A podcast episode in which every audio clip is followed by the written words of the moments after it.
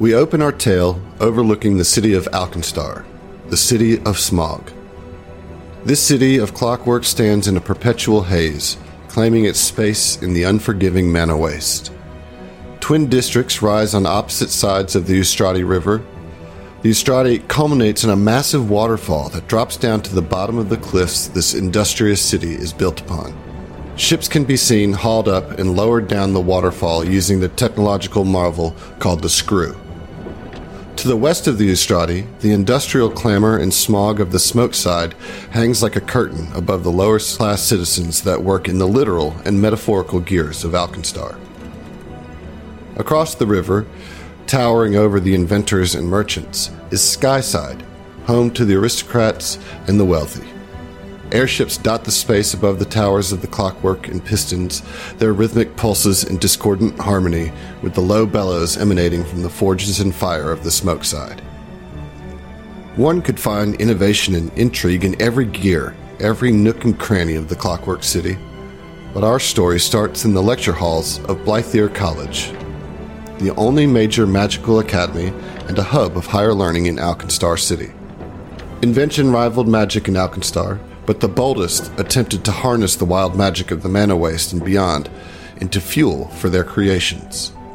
One such inventor stands before a crowd of patrons, peers, students, and the curious, prepared to make a demonstration. On the presentation dais, a middle aged man stands before the hall. He is donned in clunky metal plating, his eyes covered with thick goggles, and a metal helmet tightly strapped on his head. A few of the man's wild, spiky blonde locks have managed to free themselves from the head covering, but most of this inventor's body is covered in protective gear. Next to the man is a large adamantine safe of Alkenstar's top make. The lock looks secure even to the most untrained eye, and the trained know this lock to be all but impossible to pick. To the right of the safe is a table with a pair of iron tongs and a smaller closed lockbox. The presenter seems to be fiddling with some last minute preparations as the eager assembly looks on. The crowd is filled with a who's who of interested parties from the greater Alkenstar region. Among them is a blond haired halfling, the cherry of his cigar burning beneath the well manicured mustache. His cold gray eyes look on almost hungrily, though his impatience bleeds a bit through his calm, collected demeanor. Across the aisle sits a dwarven woman with sepia skin and long black braids. She looks from the inventor to the lecture attendees and seems to take mental note of all who are present. A long, lanky human man with reading glasses and a Tudor bonnet that marks him as a high ranking member of the Blythir College Academic Board stands and claps his hands with a sharp rap. Okay, Mr. Gattleby, you have had enough time to prepare. Let's get on with your presentation of what is sure to be another failed experiment few chuckles rise from the crowd at that, but then the murmur dies to a silence as they all look expectantly at Gattleby, the armored inventor at the front of the lecture hall.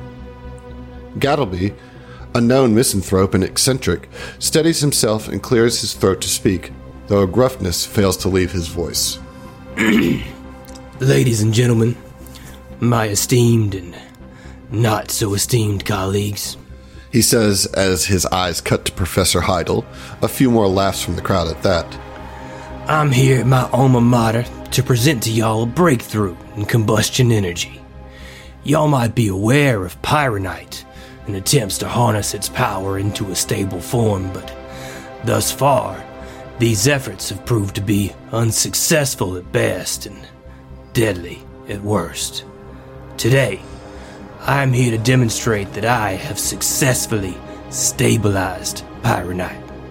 In fact, I've got some here today. And at this, the crowd agitates as nervousness nearing panic fills the room. Gattleby, I did not approve this. You said you were just going to share your formula, not actually bring Pyronite into the college. Just jostling it can have devastating, destructive effects. We all know this. The crowd murmurs in agreement, Yet the cigar smoking halfling looks on excitedly, while the dwarven woman's sense of unease only intensifies. Gattleby just glares at the professor and presses on. With my new compound, I've been able to do what many have only dreamed of and others have died trying to attain. However, before I continue, I need Mr. Muglin to extinguish his cigar, we wouldn't want any premature fireworks. Vashon, for you, my good boy, it would be my pleasure. Does this mean you intend to indeed provide fireworks for these lovely attendees today? With a rare, uncharacteristic smile, Gattleby says, I do. Thank you for your cooperation, Mr. Muglin. Now, I would like you all to draw your attention to the safe you see here before you. Some of you may recognize this safe as one of the most highly rated and impenetrable adamantine gun cabinets made in the Clockwork City. Many a thief has been foiled by the safe. I ain't here to advocate larceny, merely using a widely recognized example for this here demonstration. A few more laughs from the crowd, though they seem to be coming from nervous energy rather than authentic amusement. Gattleby walks over to the smaller lockbox on the table and carefully unlocks and opens the lid. He then lowers the visor on his helmet and picks up the iron tongs. Vashon, please, I must insist that you stop at once. This is dangerous. Gattleby ignores the protesting professor and turns around to face the crowd with a pellet the size of a pea in the grip of the tongs. Professor Heidel's anxiety turns to laughter as he says to Gattleby, oh my, you had us worried there, Gattleby. What is this? A snapdragon that our kids use for fun to play cups and rubbers? Gattleby's glare is masked by the closed helmet this time, but he again presses on with his presentation. This snapdragon, as my esteemed colleague so called it, is condensed pyronite, stabilized by my proprietary compound. At the word proprietary, Muglin's grin turns to a scowl. This small amount has more explosive power than any gunpowder that exists. I only brought this tiny bit, and I'm handling it with tongs, because despite your protests, Professor Heidel, I do care about safety.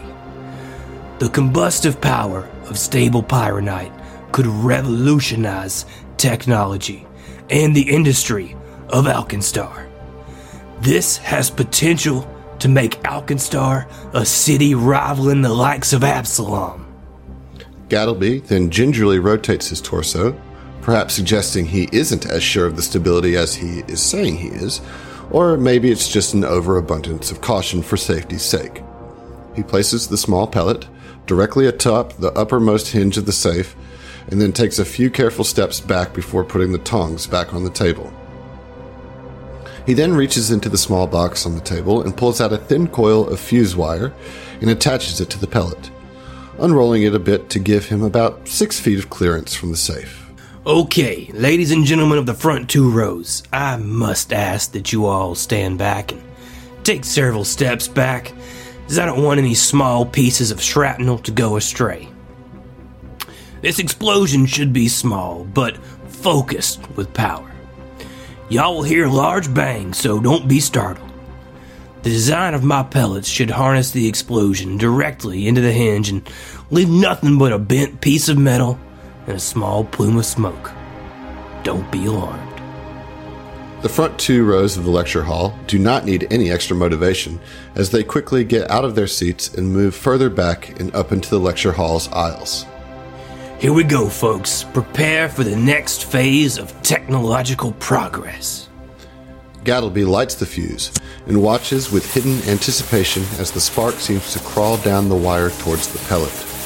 What he had not mentioned is that he had not actually conducted this test prior to this demonstration, as he had run out of time before his expected appearance today. But he was trusting his calculations, and he had indeed been successful in stabilizing the pyronite. He had arrived at the college with the pellet loose in his pocket, bouncing around against the loose coin he kept there, and he hadn't blown up. So, really, it was just the dosage that had gone untested. As he was having these thoughts, the spark ignited the pellet. A large bang does not even come close to describing the sound of the explosion. A deafening roar screams through the lecture hall. A thick black cloud of smoke sweeps over the crowd as a fiery eruption blasts through the safe and out the back, expanding as it does. Everyone in attendance is deafened and blinded by this violent explosion. When the ringing of the ears and the smoke clears, it is revealed that the back wall of the lecture hall has been reduced to rubble, and there is no sign of the safe at all, save one adamantine claw foot that seems to be forcefully impacted into the stage. Surprised citizens look into the exposed lecture hall with awe and fear. Gattleby is standing on the stage, a black, sooty mess, his helmet blasted off and his wild hair stained with the dark streaks of ash and smoke from the explosion. Fortunately, none of the lecture attendees were hurt, but they were all terrified. Professor Heidel pulls himself to his feet and marches directly over to Gattleby. You're finished, Vashon. Finished. You'll never get another grant. You'll never speak here again. I will see to it that your credentials from Blythir College are revoked. I always knew you were a crackpot, even when we were freshmen together, and now the Grand Duchess will as well. I'm just glad your father isn't here to see this. The mention of his father snaps Vashon Gattleby from his shocked disappointment, and with an explosive burst rivaling the Pyronite, he jumps onto the sneering professor, fist swinging with wild abandon. Ambrose Muglin watches the scuffle, smirking as he wipes the soot from his face. He pulls the edge of his mustache straight and mutters to himself, Ooh, this is a breakthrough indeed. He then walks out of the lecture hall, casual as a cucumber, while the anxious dwarven woman watches him leave, and with furrowed brow, as she says to herself, Things have changed in Alkenstar. Things have changed indeed. She walks out a few moments after the halfling. The smoke bellows out of the giant hole in the wall left by Gattleby's failed or perhaps overly successful experiment. Rising over the befuddled citizens, past the towering clockwork, and into the sky before fading away as words come into view in the sky above Smog City. Outlaws of Alkenstar.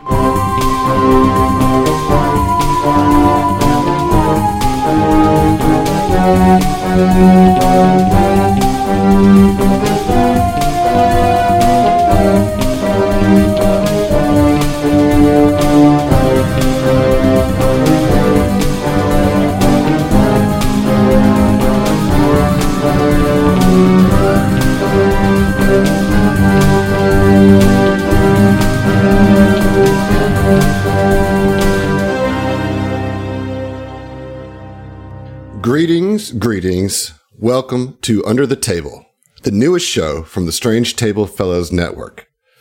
If this is your first time listening to us, thank you, and we are glad that you're here. If you've been listening to us, well, welcome to our new show, and how's your mom doing?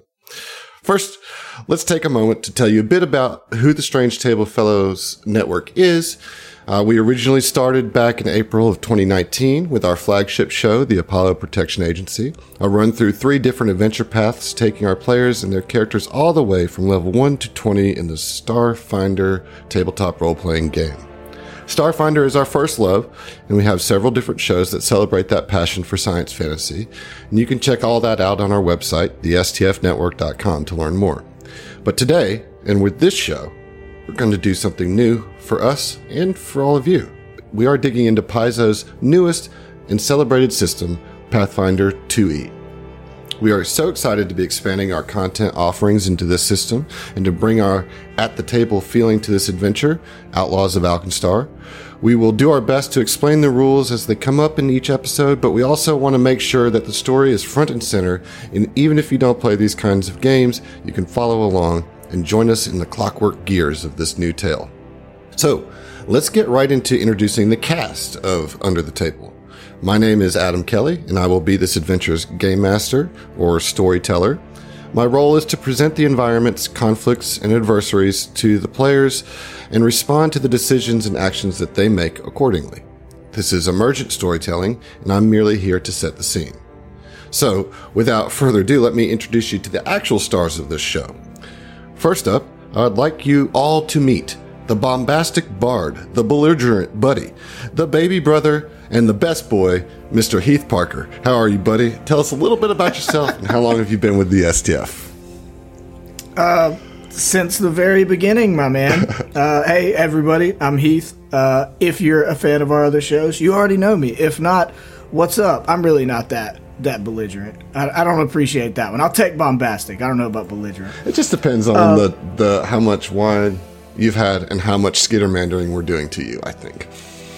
Yeah, well, that's that's a specific instance. Okay, fair enough. Um, But yeah, uh, what's up, everybody? Um, I've been here since the beginning. I'll be here as long as this thing keeps going. Awesome. Uh, well, you know, Heath and I uh, were kind of like at the very nexus of this idea of, of doing a podcast of this, and so I'm glad that you're here for this new for this new phase of the STF network. Yeah, I'm super excited for 2E, man. Yeah, it's gonna be Been wanting fun. one of these shows for a while. Uh, next up, it is my honor to introduce you to my NOLA neighbor, a neurotic narrator, a nuanced nerd, and sometimes my nervous nemesis, Mr. John Thomas, my good, good friend. Tell us about yourself. Hey there, Adam, and uh, I very much appreciate that alliteration there. Um, so, as he said, my name is John Thomas, and uh, I have uh, been with the STF podcast uh, since its inception. Um, this is our first foray into uh, Pathfinder, and at least being recorded online on live. So, uh, I really hope that we present a wonderful story for everyone, and um, yeah, uh, let's hope that this is going to be a blast. Uh, back to you, buddy. Oh, thanks, thanks. Uh, coming around the corner, it is my great pleasure to introduce you to our next cast member the staggering southerner, the squeeing streamer, the sinful saint, our own sweetheart sister, Mrs. Emily Summerlin. How goes it, Emily? Um, it goes so well, Adam. I'm sorry. I'm just super tickled about this. Um, hi, I'm Emily. I've been with the network uh, as Heath and John since the inception. Uh, interestingly enough, I started playing TTRPGs with uh, this group, this group of people. Um, so it's very exciting that I'm continuing my journey, and uh, I, I'm really happy that we're doing a 2e show. Uh, we've been playing a little on the on the down low, you know, not recording it. So I'm glad that we get to share it now with the rest of the world. So I'm just super jazzed. I'm super jazzed. All 100 of you. Mm-hmm. Yeah. yeah, th- thank you for being here. Uh, finally, last but certainly not least, I am pleased to introduce our newest cast member. He is a gardening guru, a gallant geek, a growing gamer, and a gregarious gentleman. Mr. Dustin Robinette, welcome to the Strange Table Fellows Network as a main cast member, and we couldn't be more excited to have you here. Introduce yourself, my good man. Sup? Greetings and salutations, listeners. My name is Dustin Robinette. I've been with you since the beginning. You just didn't know it.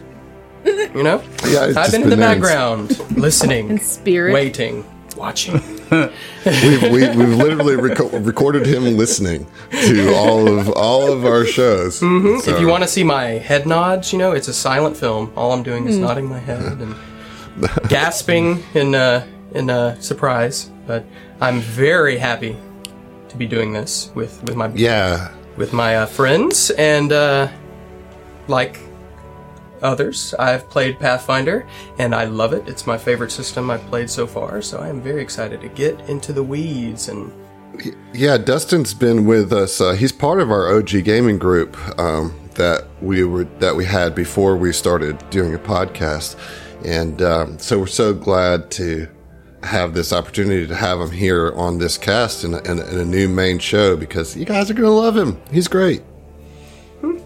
I love Most myself. everyone should love their self I love you know? i will i will do my best. You know what? I love me too. You know what? it's Adam, important. I- lest you feel left out, I want to uh, say thank you very much for running this for us, Adam Kelly, the Admiral of Alliteration and all around amazing advocate of TTRPG action. Oh, There you go. Boom. I love it. appre- I love it. appreciate it. Yeah, that's good. That's good, Good stuff. job. All right. Well, now that introductions are out of the way, Uh, I just want to preface this adventure before we get started for you all and for our listeners. First of all, if you haven't listened to each of the character introductions that are on this feed yet, I urge you to stop right here and come back after you listen to those. Um, those intros give you a glimpse of the motivations for each of our characters and a little history for them too. So I'm gonna stop here, let you go do your thing. I'll be I'll be here whenever we'll all be here whenever you come back. Okay, so you've listened, We'll wait. right? Oh, yeah, That took forever. Yeah. Like I didn't say eat a snack in between each one of them. Like But we've been waiting here for you this whole explicitly time. say not to. So That's on me. I'm That's gonna on need a me. beer. That's that's, that's on me. All That's, right, that's, so that's our fault. We shouldn't have made them so long. Yeah. right. All right, so uh, let's move on then. Outlaws of Alkenstar is a steampunk flavored Weird West adventure of revenge and invention. Alkenstar is in a region that is plagued with mana storms, making all magic even more dangerous than usual, but Alkenstar is also a technological hub full of marvels and innovation. Most of the flavoring will be Western as we go through, but like any great fantasy, the weird will be making its appearance. Uh, we here at the STF Network are big fans of narrative, but we also like to stay true to the rules and the guidelines of the game system that we are playing, so that the stakes are real and that the dice do help guide the story as we go. To that point, Pathfinder 2e is a high stakes game with dangers in every encounter. We have done a good bit of prep play before this adventure, but we are still learning. So please join our Discord and let us know if we get anything wrong, and we'll do our best to correct it going forward, or just ignore it, depending on our mood. Uh, we, we reserve that right. Um, but you can always tell us what you think. As I mentioned before, we hope that anyone can enjoy the show regardless of their experience with tabletop role playing. Um, so sit back, grab your favorite beverage and snack, except for the players, no eating on mic, and join us as we begin our adventure. yeah, in a tavern. Uh, specifically, I would be disappointed if it didn't start Hey, there. man, honestly. we've, we've played a lot of games together and not started in a tavern. So, you know, Yeah. it's fine. It's fine to do it once. I can't guess remember we're any of saying we those. get we get one. Is that what you're saying? yeah, Yeah, yeah. Everybody Okay. gets one. Um, all right. Well, let me set a little vibe music here. See if this will do what I want. Um, that's the vibe Yeah, you're trying like to set? Oh, that's how we're starting, right here, mm. baby. With that, we begin. Draw! Bang! A crack of thunder fills the air. The smoking gun, held by a powerfully built orc man wearing leather chaps, vest, and a shiny sheriff's badge, holds everyone's attention. The orc slowly lowers the firearm, stowing it back in his holster. He carefully and deliberately walks up to a bloody dwarf, surveying his handiwork. I'm sorry I had to go down this way, brother. You picked the wrong side.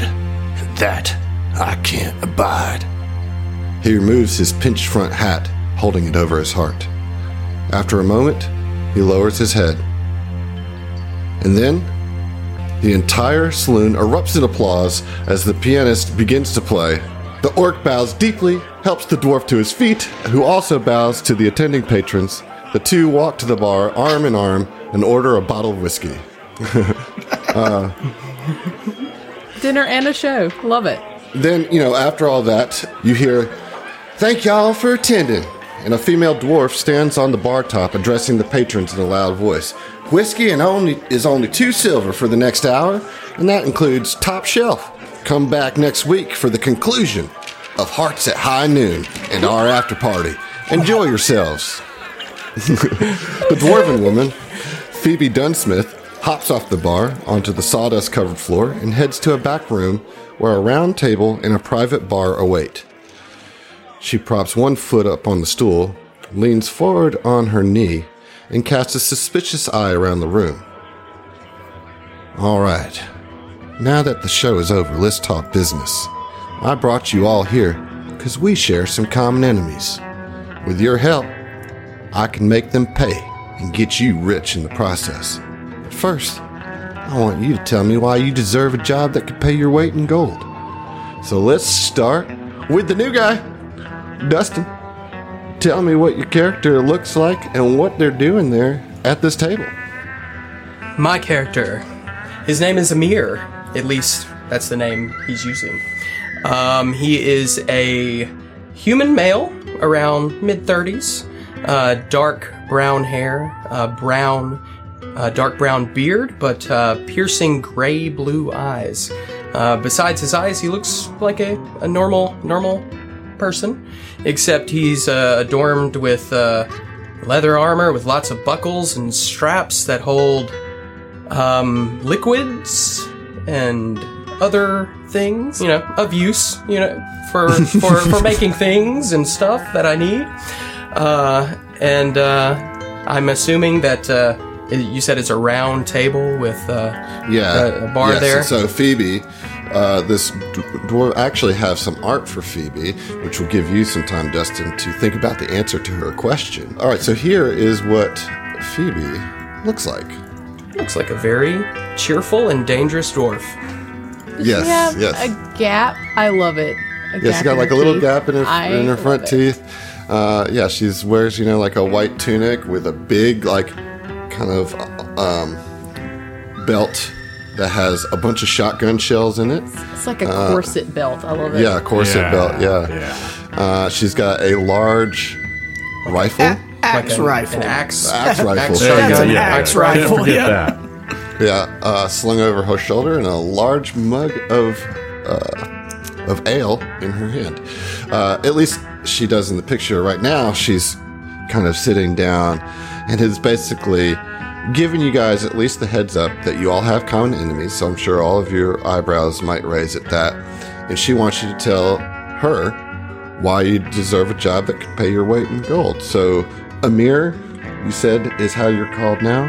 Why don't you respond to that question? Uh, well, uh, I have certain uh, skills and uh, payback. I have good motivation. Yes, uh, payback is, I think, what we all have in common here. That uh, a certain halfling and and elf, if I'm not mistaken, that you all have uh, have some beef with. Am I am I correct in that? You are correct. Yeah, that is why we're here. All right. And what about you? Uh, and she cast her eyes upon your character, Emily.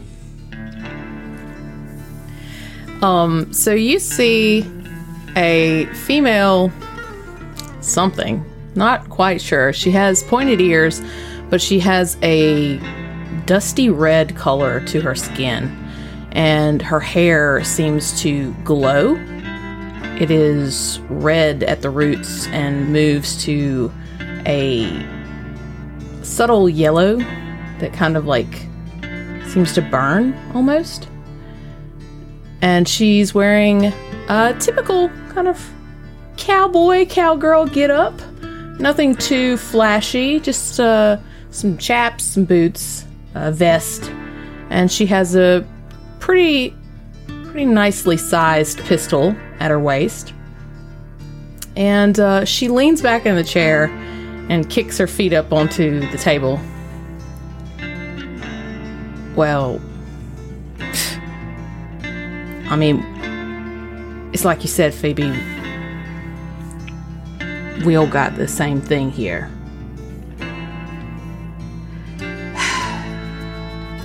She kind of looks around the room and her eyes fall on another individual.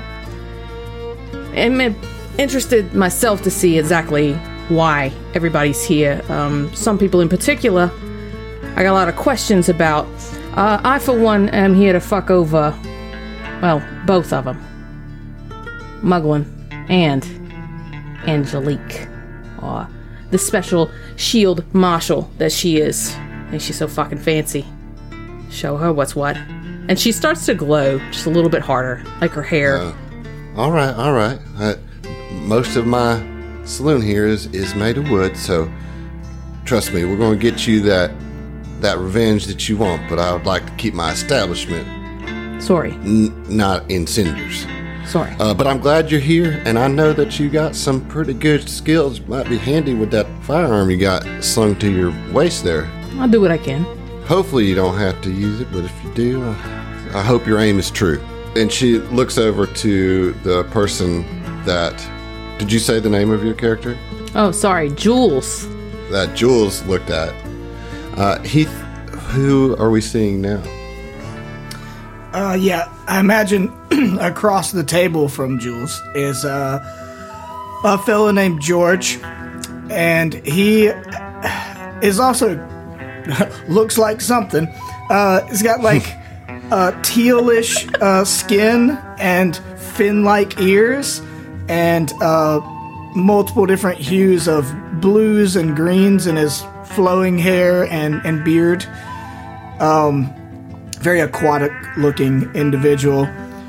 And he uh, in response to phoebe is like uh, yeah i'm george. Um, you know we all got beef with one or the other. Uh, i'm just here for Muglin. and i am very charismatic Jules aggressively rolls her eyes. Well, uh, I do hope that uh, you you are better with that fiddle that you have slapped on your back than just saying that you're charismatic. I, I often find when somebody tells me that they're charismatic, that usually indicates that they're not. But I have heard you play, and I have seen you speak, believe it or not. And I think that you will be quite useful to this group. Now, that leaves you.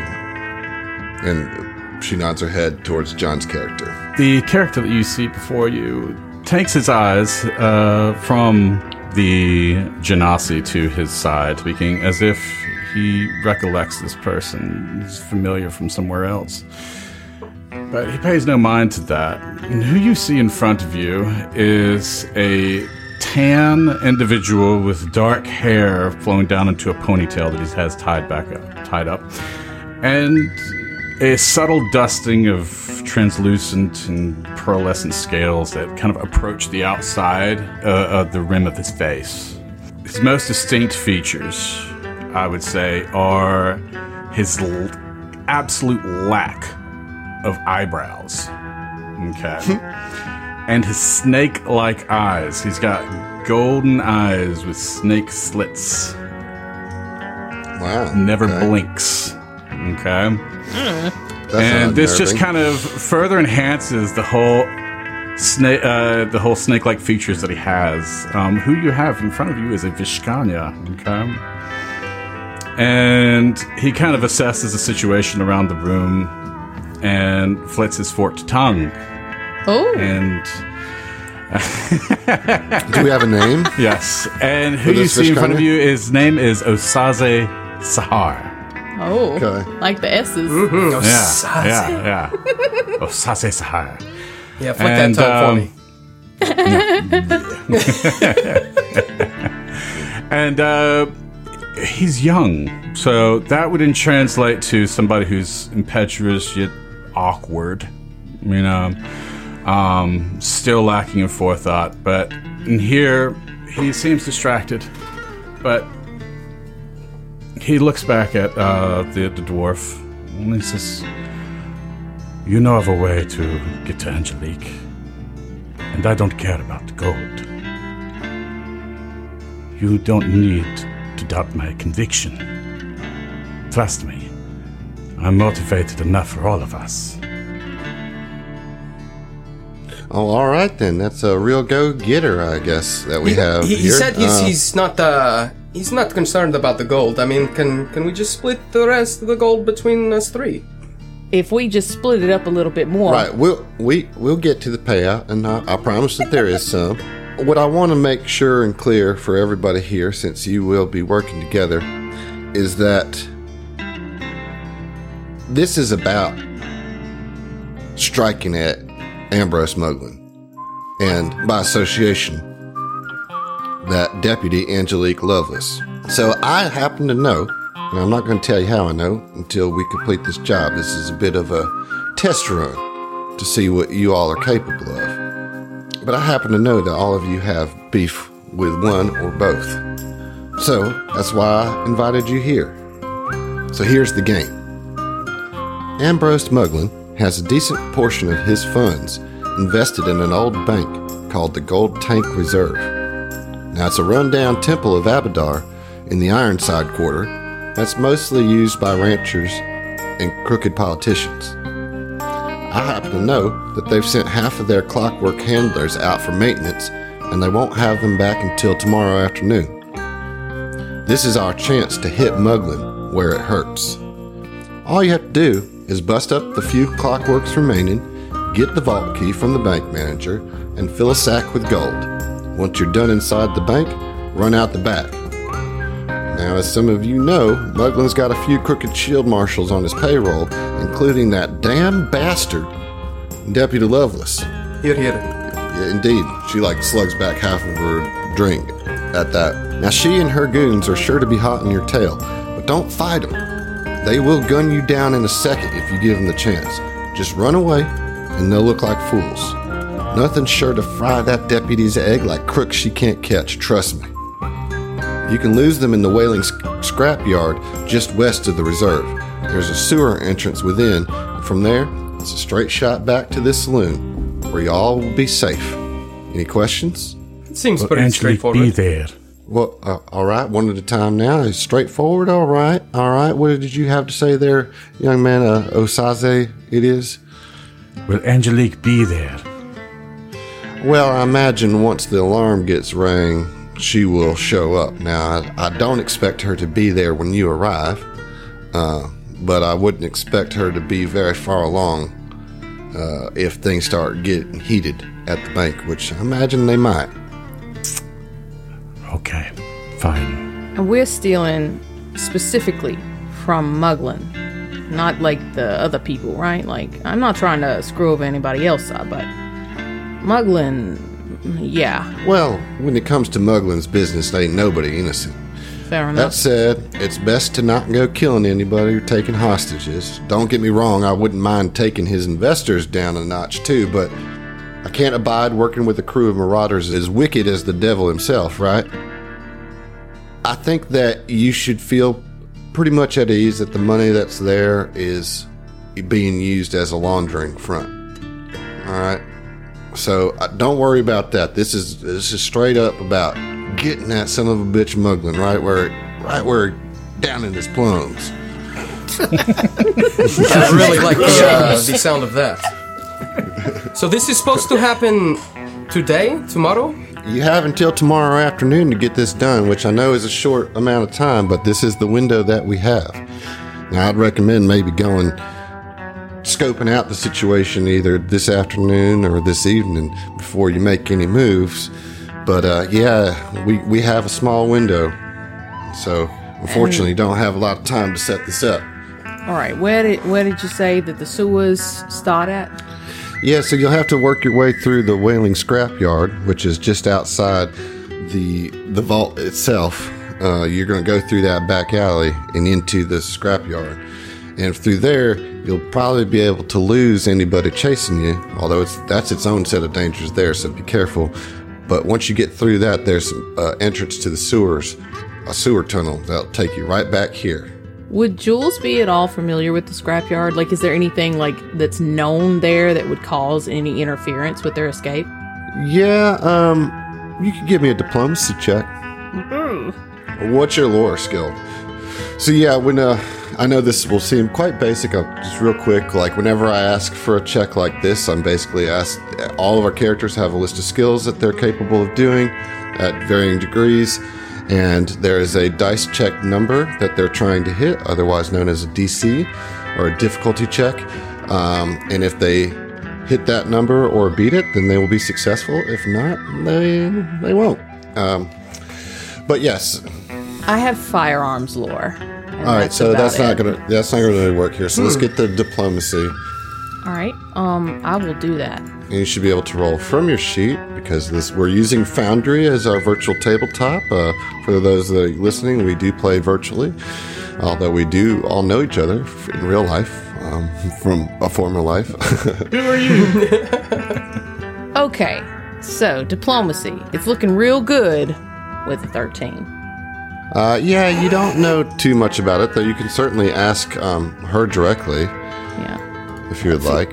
Phoebe, okay, so all right, this scrapyard, just so we got all of our ducks in a row. Uh, uh, I've never futz around in there much.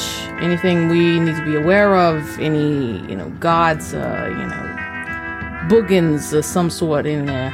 She shrugs and she all she says is haunted. And then she throws back the remainder of her, of her beer. Haunted. Haunted, you Swear. Uh, yeah, l- uh, look. I think it's time for maybe some some whiskey too here in a, mo- in a moment. But uh, um, we'll get to that in a second. Now, yeah, look, there's a rumor that it's haunted. Okay, it's probably just the nail gobblers though. That's a, a, a crew of goblins, and they live in them heaps. And if so, if you need to resupply while you're there, you could probably trade with them. They're friendly enough, but if they offer you anything to eat, just don't look at it too closely. Hold your nose and swallow. All right, good to know. I think the best advice is to just not eat it. Maybe, but they might get offended. So, you know, maybe like make it look like you're eating. I don't. I, you do you. I, they're fine. They're just you know they're they're proud of whatever it is that they serving you. You know. Bless their hearts. Okay. Phoebe, I'd, I'd be remiss if I didn't ask. If we go uh, scope out the place, we, we get there, and Muglin just happened, I know it's a long shot, but if he happened to be in the building, would we still get paid if we killed him? Can we murder him? Right. Um, that's a fair question. Uh, I don't think he'll be there because he's slated to be overseeing the repair of the the clockworks that aren't going to be there. And look, I know that you guys uh are eager and you guys feel like that you're pretty powerful and all that, but I, I I'm going to suggest that you hold off on a direct confrontation with Muglin because I happen to know that he is a bit scrappier than you might think. And What is uh, he, like I level, happen level four, know- level five? Yeah, I happen to know that y'all are a bunch of level one, so maybe, you know, pump the brakes. right. I, I don't care. I will As, as they say in the fighting pits, there's levels to this game, you know? right, right. Yeah. Yeah, uh, you know, and listen, he's a greedy son of a gun who doesn't care who he steps Yeah. on.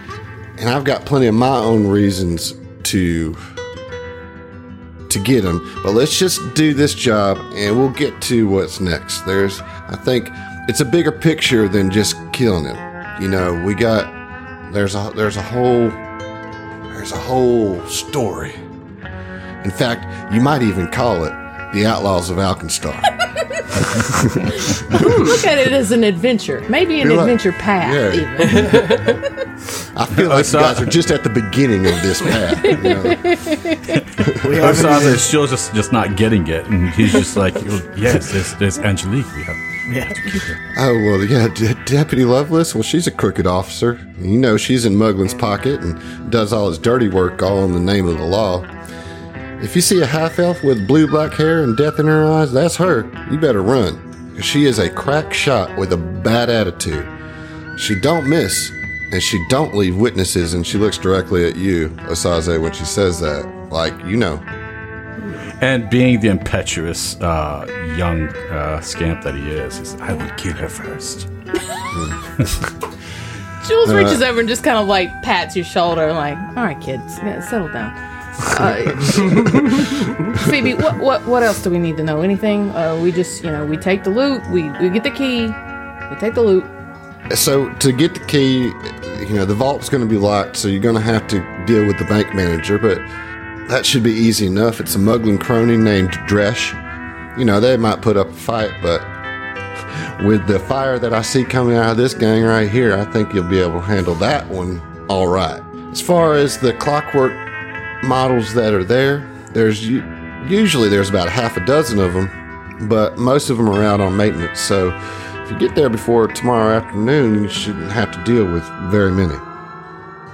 Uh, last thing I could suggest to you is when you do get to the to the scrapyard and you do run into the nail gobblers, they might could get you a map of the sewers to make it a little bit easier. On top of that, I want you guys to take this because well, it's going to be hard to be running with all that gold unless you got this. And she pulls out a bag of holding type one Oh, which she yes. wants you to use the stole to, to stow the stolen gold, and then she presents to each of you a hat of disguise. Oh, nice. Nice. And here's a few things you might be able to use. I don't know if you need them, and keep that pouch though. Put all the gold in it, right? Otherwise, it's going to slow you down. And then I would recommend that you put on your hat so you keep your identity secret, given that all of you are kind of on the run from the law. Uh, but don't mess them up. I want them back when they're done. These are fancy hats. Hmm. What do they look like? Uh, you tell me. What do you want your Yeah. I want it to look exactly like my current hat. Mine's a, an Indiana Jones like fedora. Yeah, wide brim. Nice, nice. And it doesn't go with what he's cowboy wearing, hat. but he still likes it. You know, he's like, Ooh, nice hat. Yes. Curved tan cowboy hat that is just soak soaked in sweat around like the the crown. Uh, the Dundee hat. Oh, Dundee? nice. Okay, All yeah. right. Yeah. Perfect. I love it. I love it. What about you, Heath? How's George's Oh, hat I don't. disguise? I, I don't really do hats. It messes up my, my flowing flowing locks here. Yeah, don't want to mess up his bouffant. Well, what you got, like a shame. bandana? Yeah. All right. Yeah, yeah. Uh, okay. So you're just like, that's- he he's now has a uh, a disguised bandana. He Yeah. hands Yeah. out one He's disguised ba- bandana. He's got a bandana of disguise. I was like, oh, I'm sorry, I'm sorry. I didn't know that you didn't want to mess up your hair. Here, have this bandana. Bandana, obviously. Dunsmith excuses herself and says, Look, I'll let you kind of talk out what you want to do, get to know each other a little bit more. In the meantime, can I get you anything to drink, to eat? Um, and God, I actually yes. put a menu in our Discord chat. oh my you- god. that you I'm can- so excited. That you can choose from. Uh, this is gonna be so so fun. Let me. I gotta see this. Bread of the day.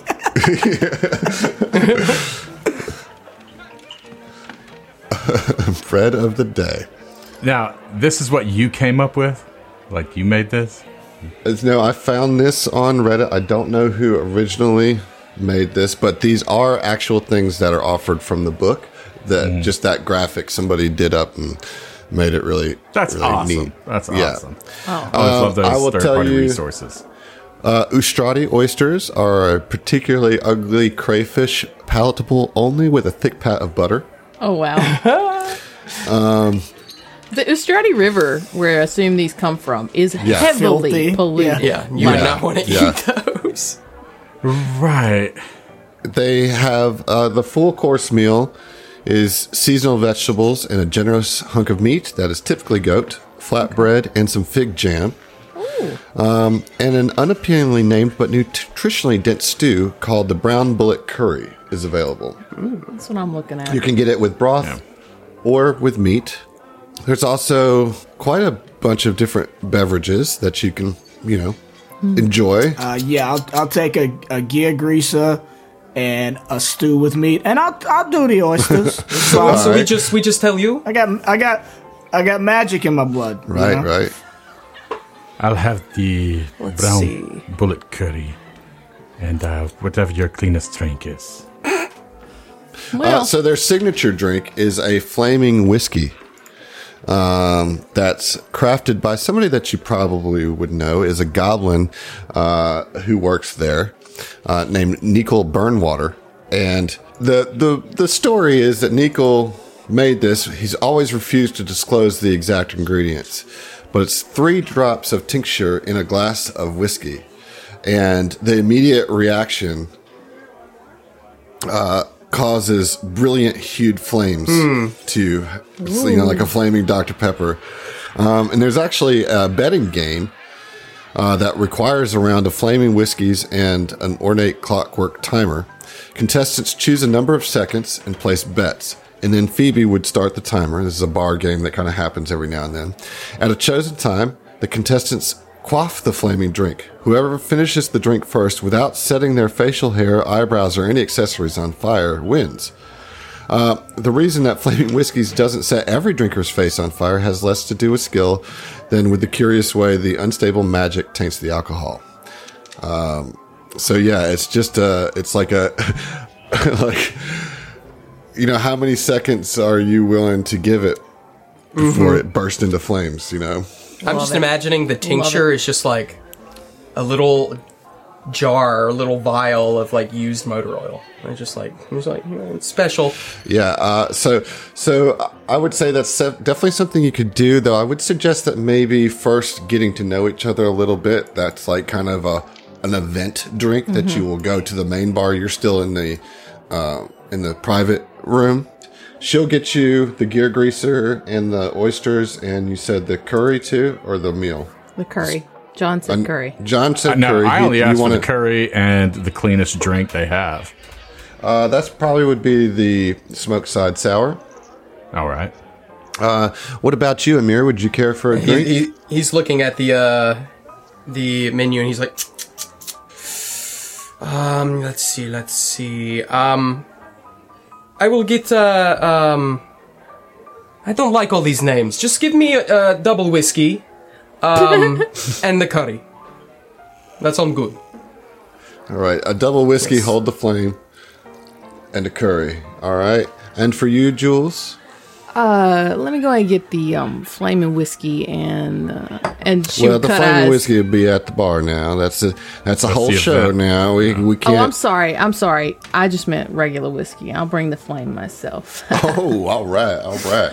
no, but uh, can I get the uh, oysters with that? I'm not the only one. Uh, or uh, somebody else isn't the only one with fancy blood around here. And she would Yeah. like look at over at um George. All right, now this uh today tonight's meal is on me. All right, now I want to change my order. No, no. There it is. I purposely waited until have- the order was in before I Smart. told I mean. I have received I have received new information. I Yes. guess. That's Well, smart. Let me let me put it this way: you get one drink and one meal, and I'll throw in the oysters, just because they are about ready to go. Yeah, Yeah. they're about ready to turn. The oysters About ready to turn. For, for the table, for the table. We got we got to Yeah. get rid of that yeah. stock. 80, 60 oysters, they turn. yeah, yeah. All right, so they uh, Phoebe takes your order and she says, "I'll make sure uh, that somebody uh, brings it right back to you. I'm going to go back out and make sure everything's going fine in the main bar room. Y'all get to know each other, discuss what you're going to do, and if you want to do that flaming whiskey, come on out after you're finished. And uh, but you know, I would recommend keeping your wits about you because as a reminder." You got to do this job before noon tomorrow, so just throwing all that out there. All right. And she walks out.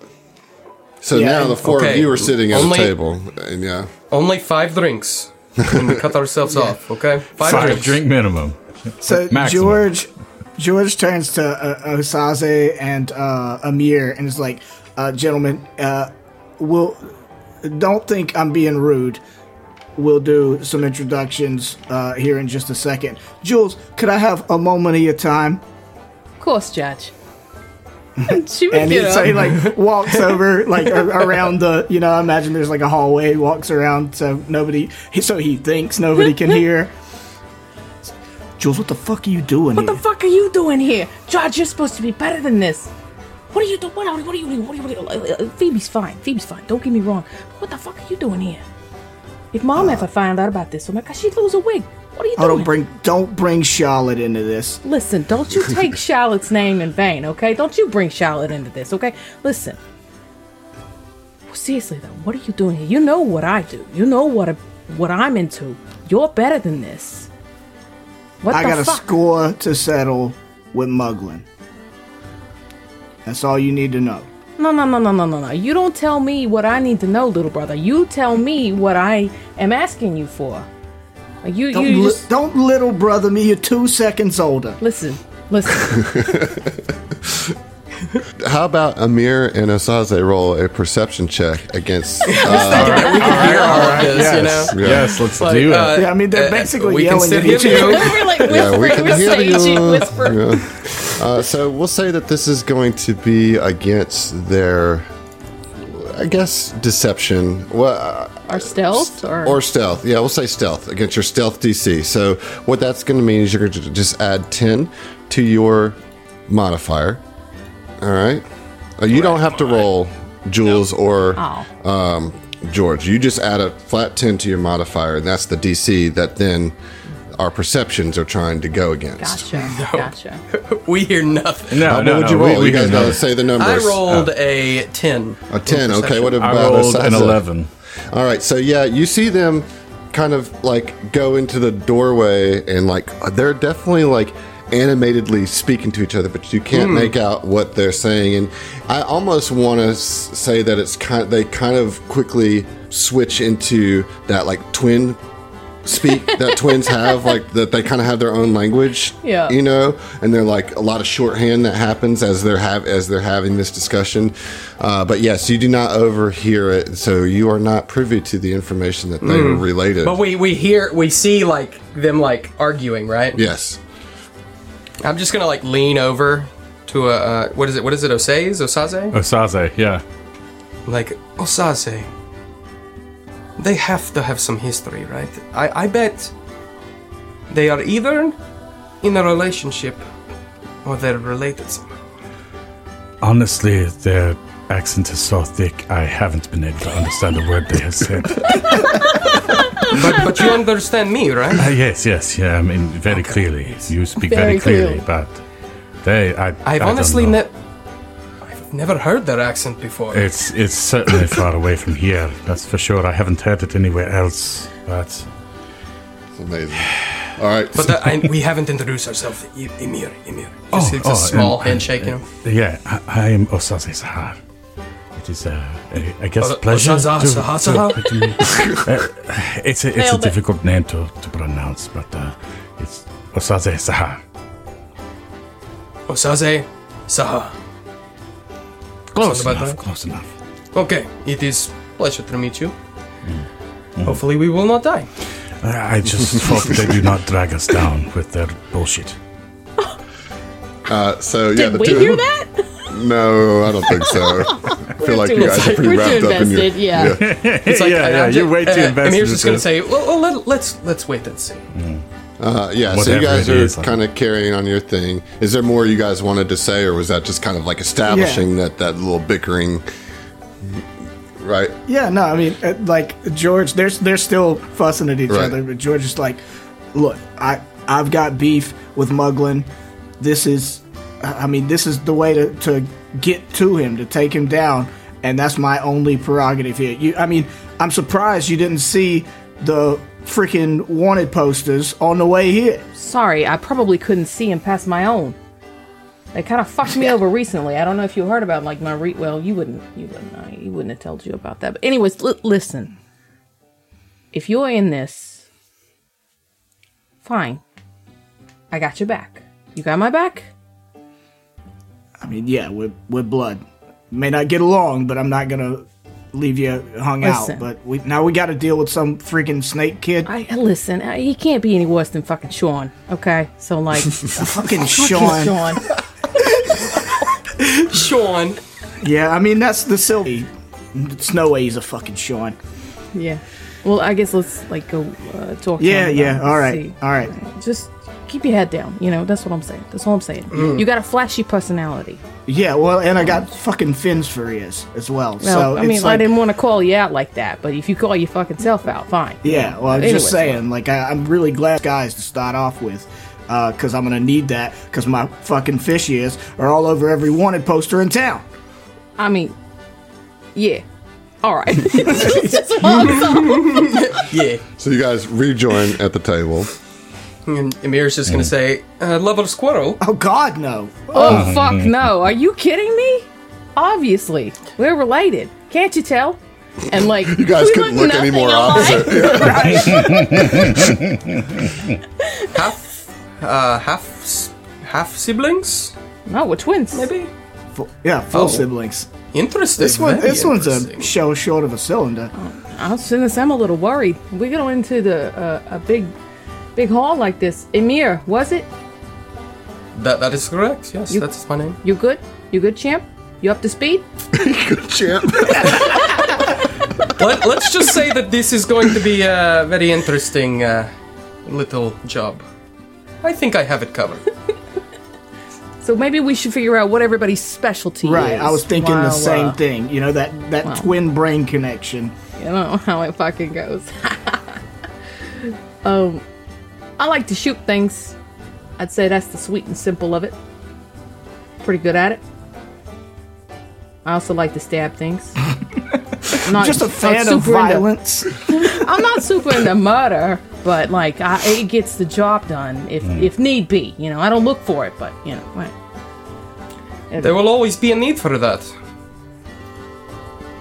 you're not wrong. But uh, what what what about you, Amir? What you what you got? Decent that.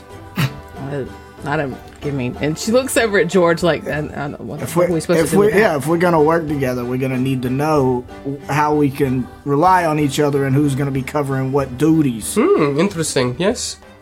Well, um, since you are so smart, Jules, uh, look at me and tell me, what are my skills?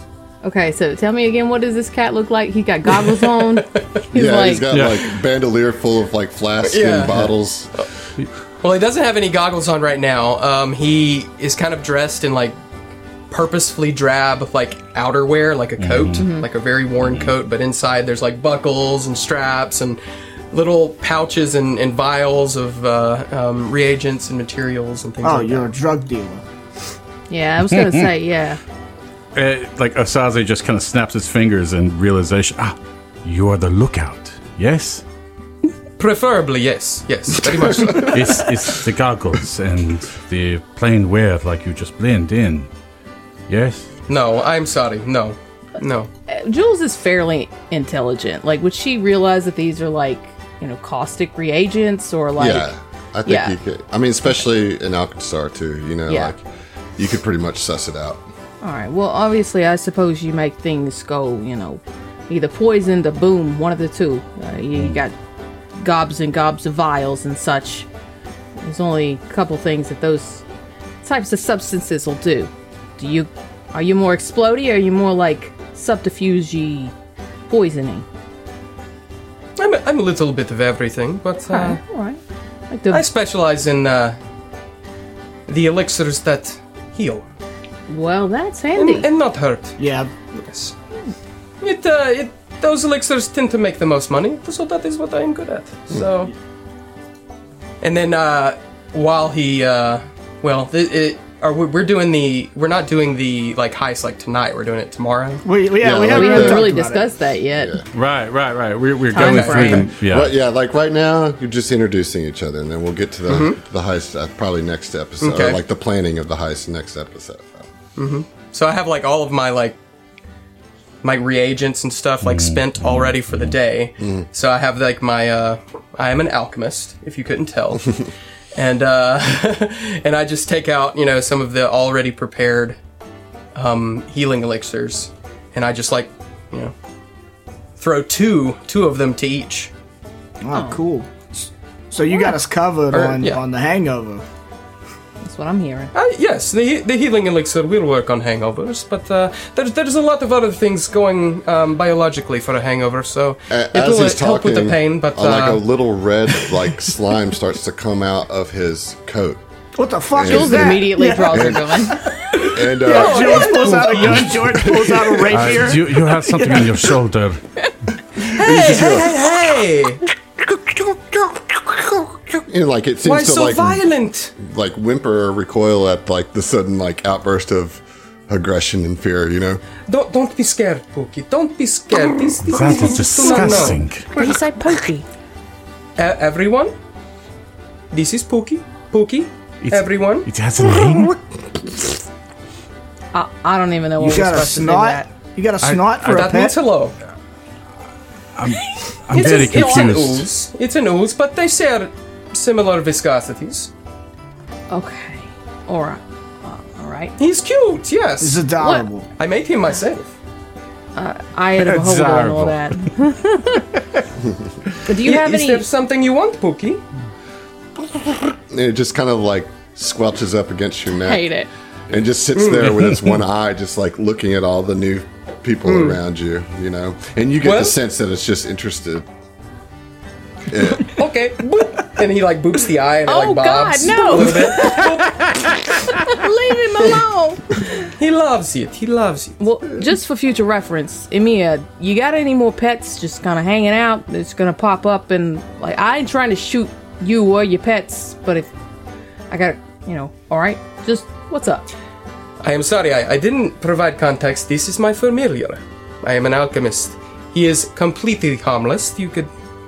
He will. You will probably not see him the majority of the times. He likes to, you know, stay stay hunched, hunkered down within my garments.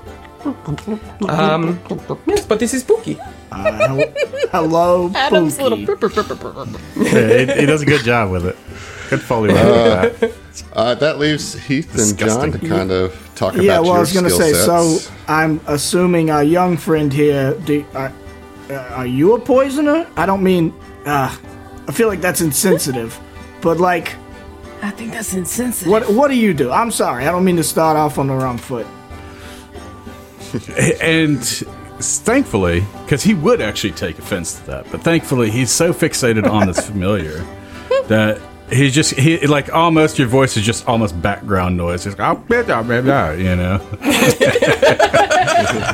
And so he's just like just kind of like looking at it because he's never seen anything as confusing before. Yeah, George is like- know? Hey, you hear me? Yeah. Oh, uh, yes, I, I am your blade man. Blade Man. All right. So- You just just a Yes, He's I will be up front. In case anything happens to get too close, I will be there. All right. Well, I mean, at least we we've got somebody handy with a, a pistol and somebody handy with a, a sword, knife. What kind of blades? Yeah, Jules pulls out a kukri and kind of like sets it on the table, like, yeah, what's your, uh, what's your, pick your poison. You know, pardon the parlance, but It's like yeah, the guy with the literal crocodile, crocodile love that. That's not a knife. I don't know why I love not pardon the parlance so much. pardon the parlance. And uh, yeah, his eyes immediately go to the curve of the blade, and he appreciates that. You know, it looks quite like a fang.